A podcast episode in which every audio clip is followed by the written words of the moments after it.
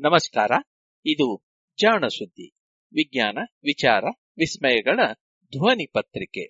ದಿನ ದಿನವೂ ವಿಜ್ಞಾನ.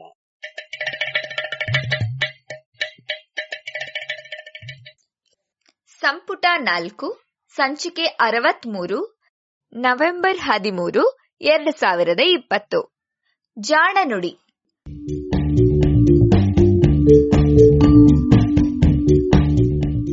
ನೆರವು ಪ್ರಗತಿ ಟ್ರಸ್ಟ್, ಕೋಲಾರ.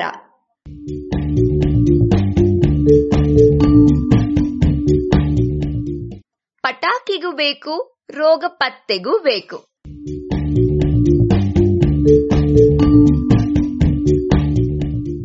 ಈ ದೀಪಾವಳಿಯಲ್ಲಿ ಬಾಣ, ಬಿರುಸುಗಳ ಸಂಭ್ರಮವಿಲ್ಲ. ಏಕೆಂದ್ರೆ ಕೋವಿಡ್ ಸೋಂಕು ನೇರವಾಗಿ ದೇಹದ ಉಸಿರಾಟದ ಅಂಗಗಳನ್ನೇ ಬಾಧಿಸುತ್ತಿರುವುದರಿಂದ ಉಸಿರಾಟಕ್ಕೆ ಇನ್ನಷ್ಟು ಬಾಧೆ ತರುವಂತಹ ಪಟಾಕಿಗಳ ಬಳಕೆಯನ್ನ ಸರ್ಕಾರ ನಿಷೇಧಿಸಿಬಿಟ್ಟಿದೆ. ಒಂದ್ ವೇಳೆ ಸಂಭ್ರಮಿಸಬೇಕಾದರೆ ಗ್ರೀನ್ ಪಟಾಕಿಗಳನ್ನ, ಅರ್ಥಾತ್ ಹಸಿರು ಪಟಾಕಿಗಳನ್ನೇ ಬಳಸಬೇಕು ಎಂದು ನಿರ್ದೇಶನವನ್ನು ಸಹ ನೀಡಿದೆ. ಅದೇನೋ ಸರಿ, ಈ ಗ್ರೀನ್ ಪಟಾಕಿಗಳು ಅಂದ್ರೇನು? ಹಸಿರು ಬಣ್ಣ ಸೂಸುತ್ತವಲ್ಲ, ಅವಿಯೋ? ಅರೆ ಅಲ್ಲ ಸ್ವಾಮಿ, ಇಲ್ಲಿ ಗ್ರೀನ್ ಎಂದ್ರೆ ಪರಿಸರಕ್ಕೆ ಬಾಧೆಯನ್ನುಂಟು ಮಾಡದ ಅಥವಾ ಪರಿಸರ ಸ್ನೇಹಿ ಎಂದರ್ಥ.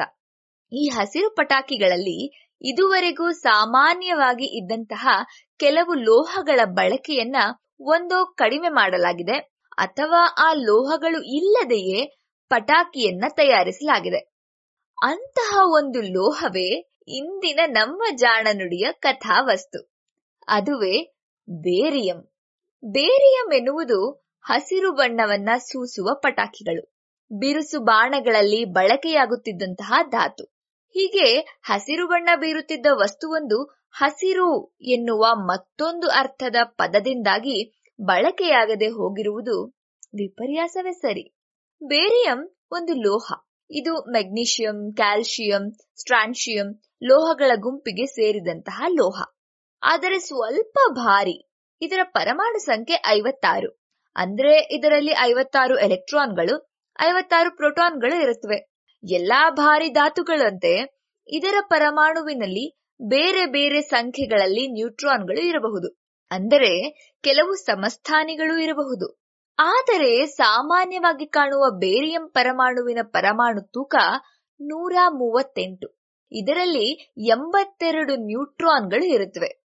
ಉಳಿದ ಸಮಸ್ಥಾನಿಗಳಲ್ಲಿ ಎಪ್ಪತ್ನಾಲ್ಕರಿಂದ ಎಂಬತ್ತರವರೆಗೆ ನ್ಯೂಟ್ರಾನ್ಗಳೇ ಇರಬಹುದು. ಬೇರಿಯಂ ಕೂಡ ಮೆಗ್ನೀಷಿಯಂ ಹಾಗೂ ಕ್ಯಾಲ್ಸಿಯಂನಂತೆಯೇ ಮೃದುವಾದ ಬೂದು ಬಣ್ಣದ ಲೋಹ. ಇದು ಕೂಡ ಮೆಗ್ನೀಷಿಯಂನಂತೆಯೇ ಗಾಳಿಗೆ, ನೀರಿಗೆ ತೆರೆದುಕೊಂಡ್ರೆ ಪ್ರತಿಕ್ರಿಯಿಸಿ ಮಬ್ಬಾಗುತ್ತದೆ ಬಣ್ಣಗೆಡುಬಿಡುತ್ತದೆ ಬಣ್ಣಗೆಡುತ್ತದೆ ಇವೆಲ್ಲವೂ ಕ್ಷಾರ ವಸ್ತುಗಳೇ ಆದ್ದರಿಂದ ರಾಸಾಯನಿಕವಾಗಿ ಬಹಳ ಚುರುಕಾಗಿರುತ್ತವೆ. ಹೀಗಾಗಿ ನಿಸರ್ಗದಲ್ಲಿ ಸಹಜವಾಗಿ ಇದು ಶುದ್ಧ ರೂಪದಲ್ಲಿ ಕಾಣಸಿಗುವುದೇ ಇಲ್ಲ. ವಾಸ್ತವವಾಗಿ ಬೇರಿಯಂ ಸಲ್ಫೇಟ್ ಸಂಯುಕ್ತದ ರೂಪದಲ್ಲಿಯೇ ಅತಿ ಹೆಚ್ಚಾಗಿ ಕಾಣಬರುತ್ತದೆ. ಬೇರಿಯಂ ಲವಣಗಳನ್ನ ಬಲು ಪುರಾತನ ಕಾಲದಿಂದಲೂ ಬಳಸುತ್ತಿದ್ದರಾದರೂ ಅದೊಂದು ಪ್ರತ್ಯೇಕ ಧಾತುವಿನ ಸಂಯುಕ್ತ ಎನ್ನುವ ಅರಿವೇ ಇರಲಿಲ್ಲ. ಇದು ಬಂದದ್ದು ಸಾವಿರದ ಏಳ್ನೂರ ತೊಂಬತ್ತರ ವೇಳೆಗೆ.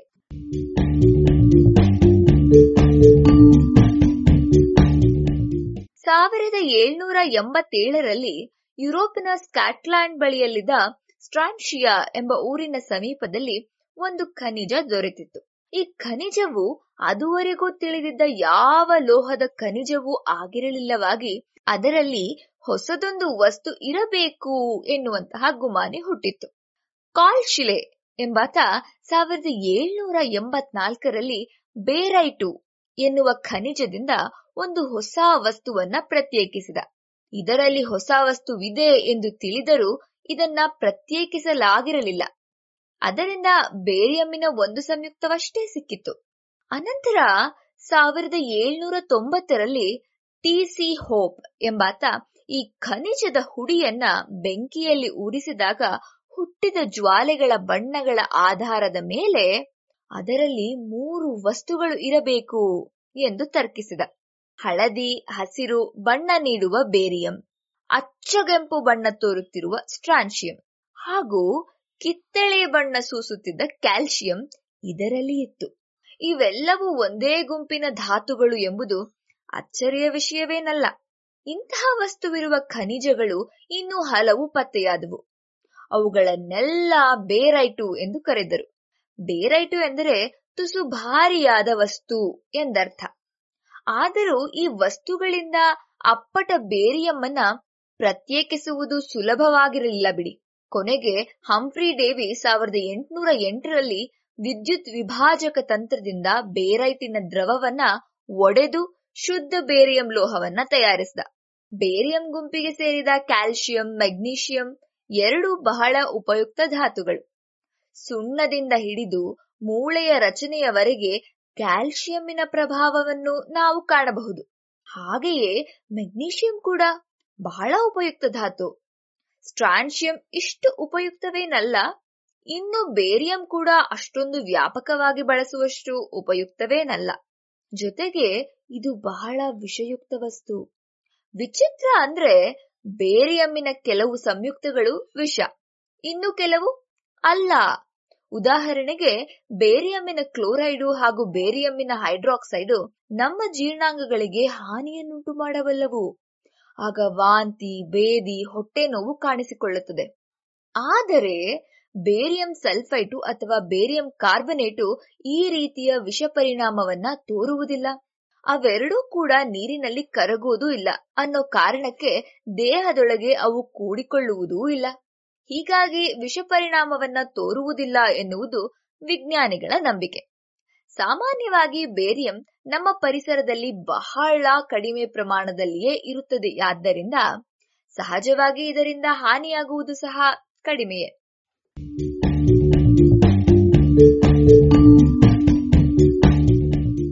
ಭೂಮಿಯ ಮೇಲಿರುವ ಧಾತುಗಳನ್ನ ಅವುಗಳು ದೊರೆಯುವ ಪ್ರಮಾಣಕ್ಕೆ ಅನುಗುಣವಾಗಿ ಪಟ್ಟಿ ಮಾಡಿದರೆ ಬೇರಿಯಂ ಹದಿನೇಳನೆಯ ಸ್ಥಾನದಲ್ಲಿ ಇರುತ್ತದೆ.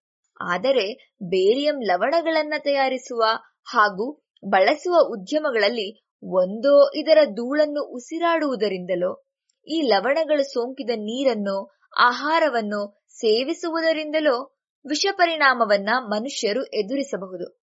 ಈ ವಿಷ ವಸ್ತುವನ್ನ ಯಾವುದಕ್ಕೆ ಬಳಸ್ತಾರೆ ಎಂದಿರಾ?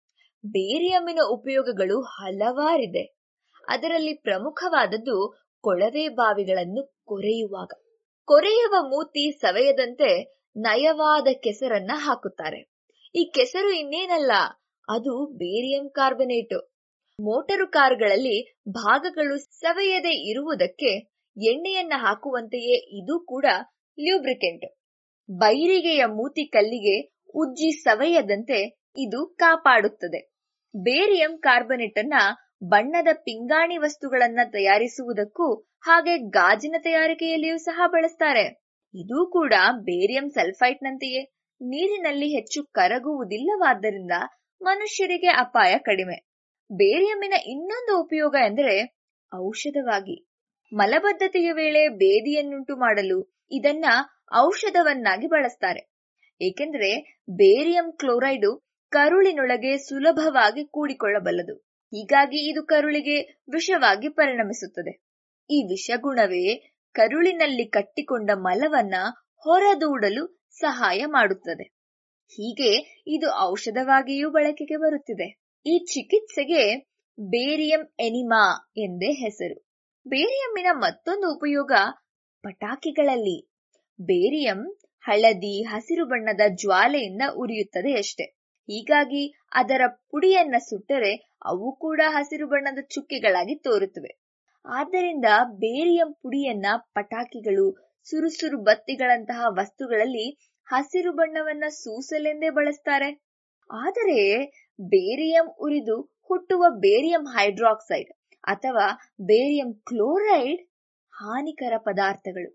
ಪಟಾಕಿಯನ್ನ ಸುಡುವುದರಿಂದ ಇವು ಗಾಳಿಯಲ್ಲಿ ಸೇರುತ್ತವೆ. ಆ ಗಾಳಿಯನ್ನ ಉಸಿರಾಡಿದಾಗ ಶ್ವಾಸಕೋಶಕ್ಕೆ ಹಾನಿಯುಂಟಾಗುವಂತಹ ಸಾಧ್ಯತೆ ಇದೆ. ಆದ್ದರಿಂದಾಗಿ ಪಟಾಕಿಗಳಲ್ಲಿ ಬೇರಿಯಮಿನ ಬದಲಿಗೆ ಅದೇ ರೀತಿಯಲ್ಲಿ ಬಣ್ಣವನ್ನು ಸೂಸುವಂತಹ ಮ್ಯಾಗ್ನೀಷಿಯಂ ಲೋಹದ ಪದಾರ್ಥಗಳನ್ನ ಸೇರಿಸ್ತಾರೆ. ಇದರಿಂದ ಪಟಾಕಿ ಸುಟ್ಟಾಗ ಗಾಳಿಗೆ ಬೇರಿಯಂ ಸೇರುವುದು ತಪ್ಪುತ್ತದೆ. ಅಂತಹ ಬೇರಿಯಂ ಇಲ್ಲದ ಪಟಾಕಿಗಳನ್ನ ಹಸಿರು ಅಥವಾ ಪರಿಸರ ಸ್ನೇಹಿ ಪಟಾಕಿಗಳ ಪಟ್ಟಿಯಲ್ಲಿ ಸೇರಿಸಿರುತ್ತಾರೆ.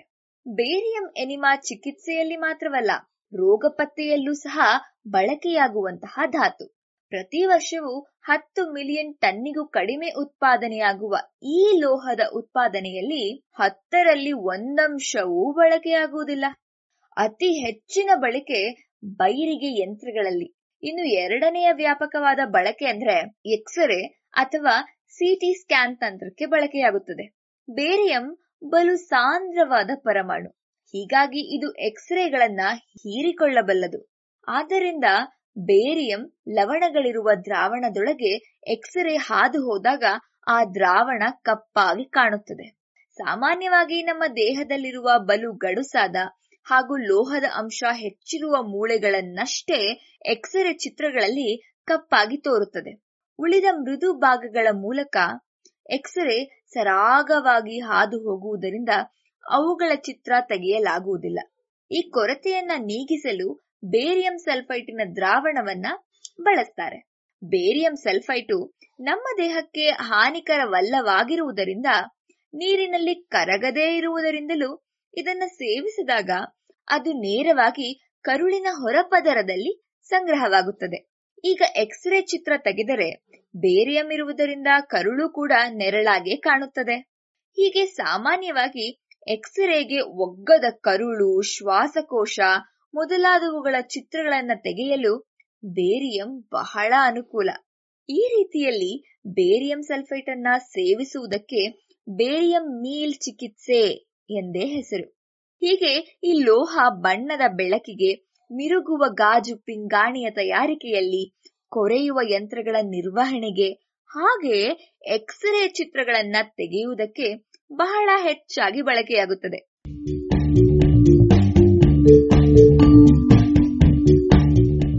ಇದು ಇಂದಿನ ಜಾಣನುಡಿ. ರಚನೆ ಕೊಳ್ಳೇಗಾಲ ಶರ್ಮಾ. ಜಾಣಧ್ವನಿ ನವ್ಯ ಎನ್.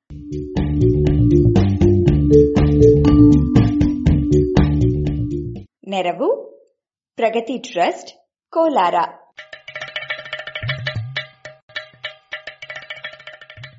ಜಾಣ ಸುದ್ದಿ ಕುರಿತ ಸಲಹೆ, ಸಂದೇಹಗಳು, ಪ್ರಶ್ನೆಗಳು ಇದ್ದಲ್ಲಿ ನೇರವಾಗಿ ಒಂಬತ್ತು, ಎಂಟು ಎಂಟು, ಆರು ಆರು, ನಾಲ್ಕು, ಸೊನ್ನೆ, ಮೂರು, ಎರಡು, ಎಂಟು. ಈ ನಂಬರಿಗೆ ಕರೆ ಮಾಡಿ, ಇಲ್ಲವೇ ವಾಟ್ಸಪ್ ಮಾಡಿ.